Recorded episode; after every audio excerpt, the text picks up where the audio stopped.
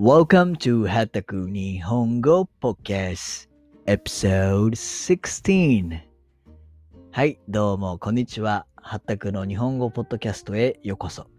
今日はですね、この夏目漱石の心という本を、まあ、読んでいこうかなと思っています。まあ、このポッドキャスト、今回も収録ですね、させてもらってます。こんにちは。えっと、まあ、これ、まあ、YouTube のね、動画と言っても結構気楽にやらせてもらっています。まあ、この心ですね、すごくいい作品で、まあ、夏目漱石の作品としても、かなり、えー、なんていうかな、定番、代表作です。まあ、夏目漱石はですね、1867年ですね、江戸に生まれるんですね。帝国大学英文学科卒業、松山中学、ご、えー、五高等で英語を教え、英国に留学した。留学中は極度の神経症に悩まされたという。帰国後、一高東大で教鞭を取る。明治38年、我が輩は猫であるを発表し、大評判となる。翌年には、坊ちゃん、草枕など、次々と話題作を発表と。07年、東大を自史、えー新聞社に入社して創作に専念。三四郎。そそれから心など日本文学史に輝く数々の傑作を記した。最後の大作、明暗執筆中に胃潰瘍が悪化して永眠。夏目漱石と、夏目漱石は僕の一番好きな、えー作家のうちの一人で、僕は漱石と太宰治の二人がとても好きですね。なので今日はちょっとワクワクしていますが、ちょっと読みましょうかね。先生と私。私はその人を常に先生と呼んでいた。だから、ここでもただ先生と書くだけで本名は打ち明けない。これは世間をはばかる遠慮というよりも、その方が私にとって自然だからである。私はその人の記憶を呼び起こすごとに、すぐ先生と言いたくなる。筆を取っても心持ちは同じことである。よそよそしい頭文字などはとても使う気にならない。まあ、ちょっと、このね、ほんと、えーこの、見えるかな ?3 行だけですけれどもね、簡単に解説しましょうかね。私はその人を常に先生と呼んでいた。まあ、私っていうのはですね、私のさらに丁寧。It kind of sounds posh ですね。その人、the person を常に always 先生と呼んでいた。call the person 先生。だから、ここでもただ so even in here 先生とただ just 先生と書くだけで本名は打ち明けない。先生と書くだけで so in here ま、全部訳さなくていいかな。先生と書くだけで、本名は、本名は real name ですね。打ち明けない。not going to reveal。これは世間、世間っていうのは世の中ですね。社会、ソサエティとかですかね。をはばかる、はばかる遠慮、はばかる遠慮。まあ、refrain from doing something。遠慮っていうのは、なんて訳したらいいのかな？うーん、ちょっとわかんないな。遠慮。まあ、だから、遠慮するっていうのは何か、ちょっと、なんて言ったらいいんだろうな。ちょっと、ググりますね。すいません。うん遠慮する。英語。Yeah, refrain from doing something. ですよね。遠慮、refrain. precaution, forethought, foresight. うん。まあ、遠慮ですね。その人を思うからこそ、まあ、遠慮するわけですよね。なんか迷惑をかけたくないという思い、思いやりのことですね。で、まあ、はい、これはね、世間をはばかる遠慮ではないんだと。これっていうのは何？ここで、まあ、先生と書くことですよね。本名は打ち明けない。本名を打ち明けないというのは、を聞けばですよ、僕たちからすれば、あ何か、その、ちょっとシークレットがあってですね、遠慮してるのかなと、あまり名前を打ち明けたくないのかなという思うんですが、そうではないんだと。ではなくって、はい、読みますね。まあその方が私にとって自然だからである。自然というのはナチュラルですね。ナチュラル。はい。私はその人の記憶を呼びごと呼び起こすごとに、すぐ先生と言いたくなる。私はかな、えー、その人の記憶ですね。その人、the person、先生のことですよね。記憶、記憶、memory ですね。呼び起こすっていうのは recall, remember すぐ。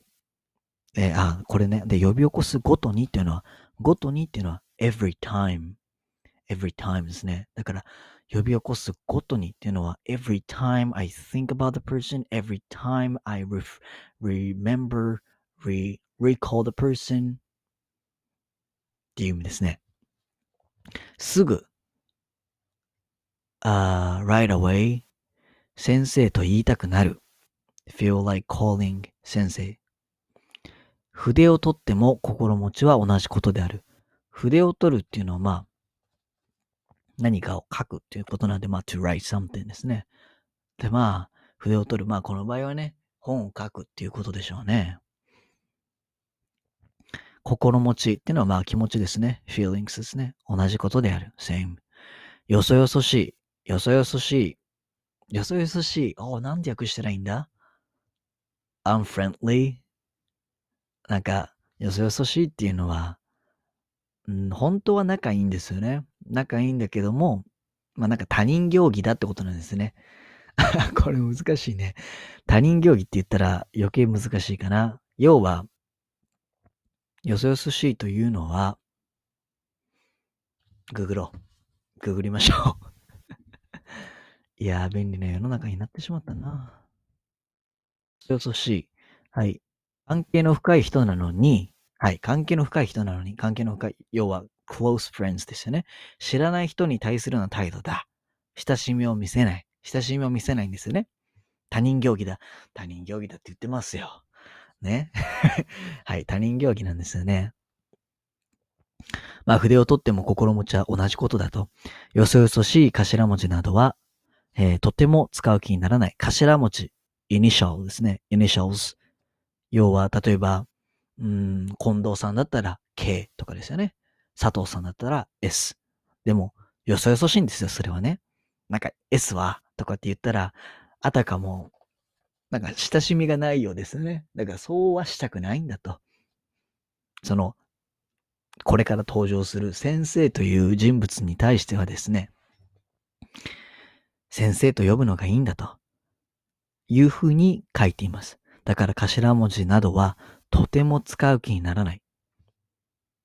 とてもっていうのはですね、多い、a lot とか、うん、そういう意味ですよね。well とかの意味がありますよね。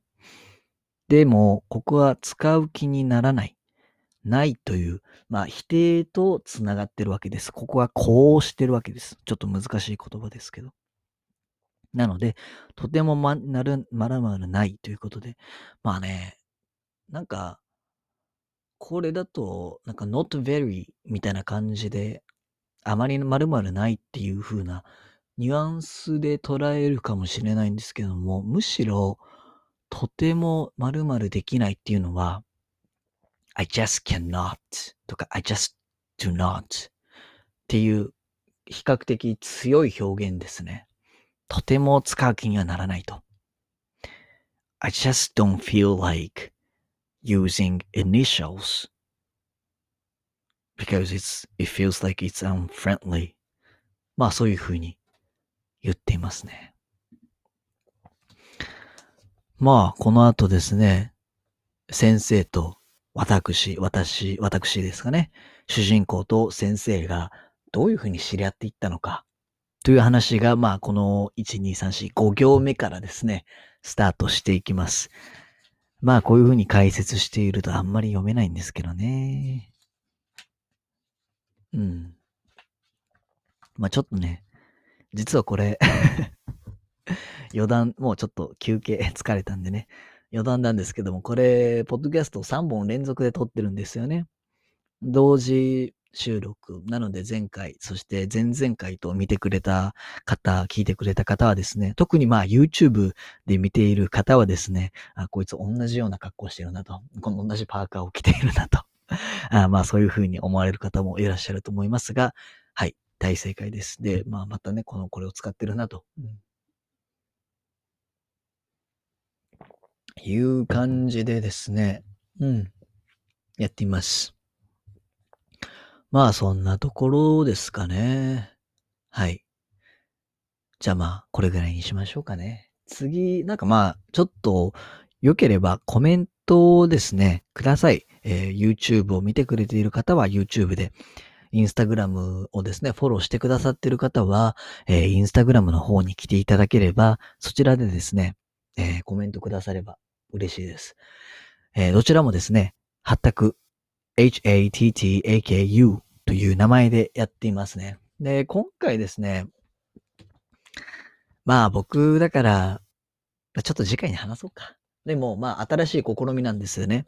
で、この本を読んでいく上ではですね、これをずっとただただ何も解説せずにですね、ひたすら読んでいくってことも一つ可能ですし、あとは、まあこういうふうに今回みたいに解説していくっていうスタイルも可能ですし、逆にまあ、ポッドキャストではなくて、まあ、ポッドキャストでは読むだけでもいいかもしれないな。なんか考えがまとまってきましたね。ポッドキャストではこれを読むようにしましょうかね。これをポッドキャストでは読んでいって、YouTube ではですね、まあこの iPad と Apple Pencil を使って、まあこういうふうに単語分解していってですね、文章を分解していって説明した方がまあわかりやすいかな。ねえ、そうですよね。だから、OK。ちょっと 勝手に、うん、自分で聞いといて自己満足というか、自分で自己完結してしまいましたけれども、うんと、だから、ポッドキャストについては、この読書をですね、ひたすらやっていこうと思ってます。で、ちょっとあまりね、著作権のことを深く調べていなくって、例えば、この心は大丈夫なんですよ。夏目漱石は、えー、もう亡くなってから50年以上経っている。今は著作権上は70年なんですけども、死後。えー、もうこれはコピーライフリーなんで大丈夫です。なので、ただ問題なのは、まあ、この本読みして、それを流すっていうことが、著作権侵害に当たるのかっていうところがちょっと気にはなるんですけども、まあ、少なくともこの心に関しては大丈夫なんで、まあ、皆さん心配なさらず、えー、楽しんでもらえたらいいなと思います。まあ、だから、先ほど申し上げた通り、この心はですね、これからずっと読んでいこうかなと思います。で、皆さんに聞いてもらおうかな。そしたらね、まあ、オーディオブックみたいな感じで使ってもらえますよね。ああ、それいいな。オーディオブックですね。僕が皆さんのオーディオブックになりましょう。はい。じゃあまあ今日は10記念すべき、記念すべき、うん、15話目でしたね。はい。ありがとうございました。それではまた次回お会いしましょう。See you next time.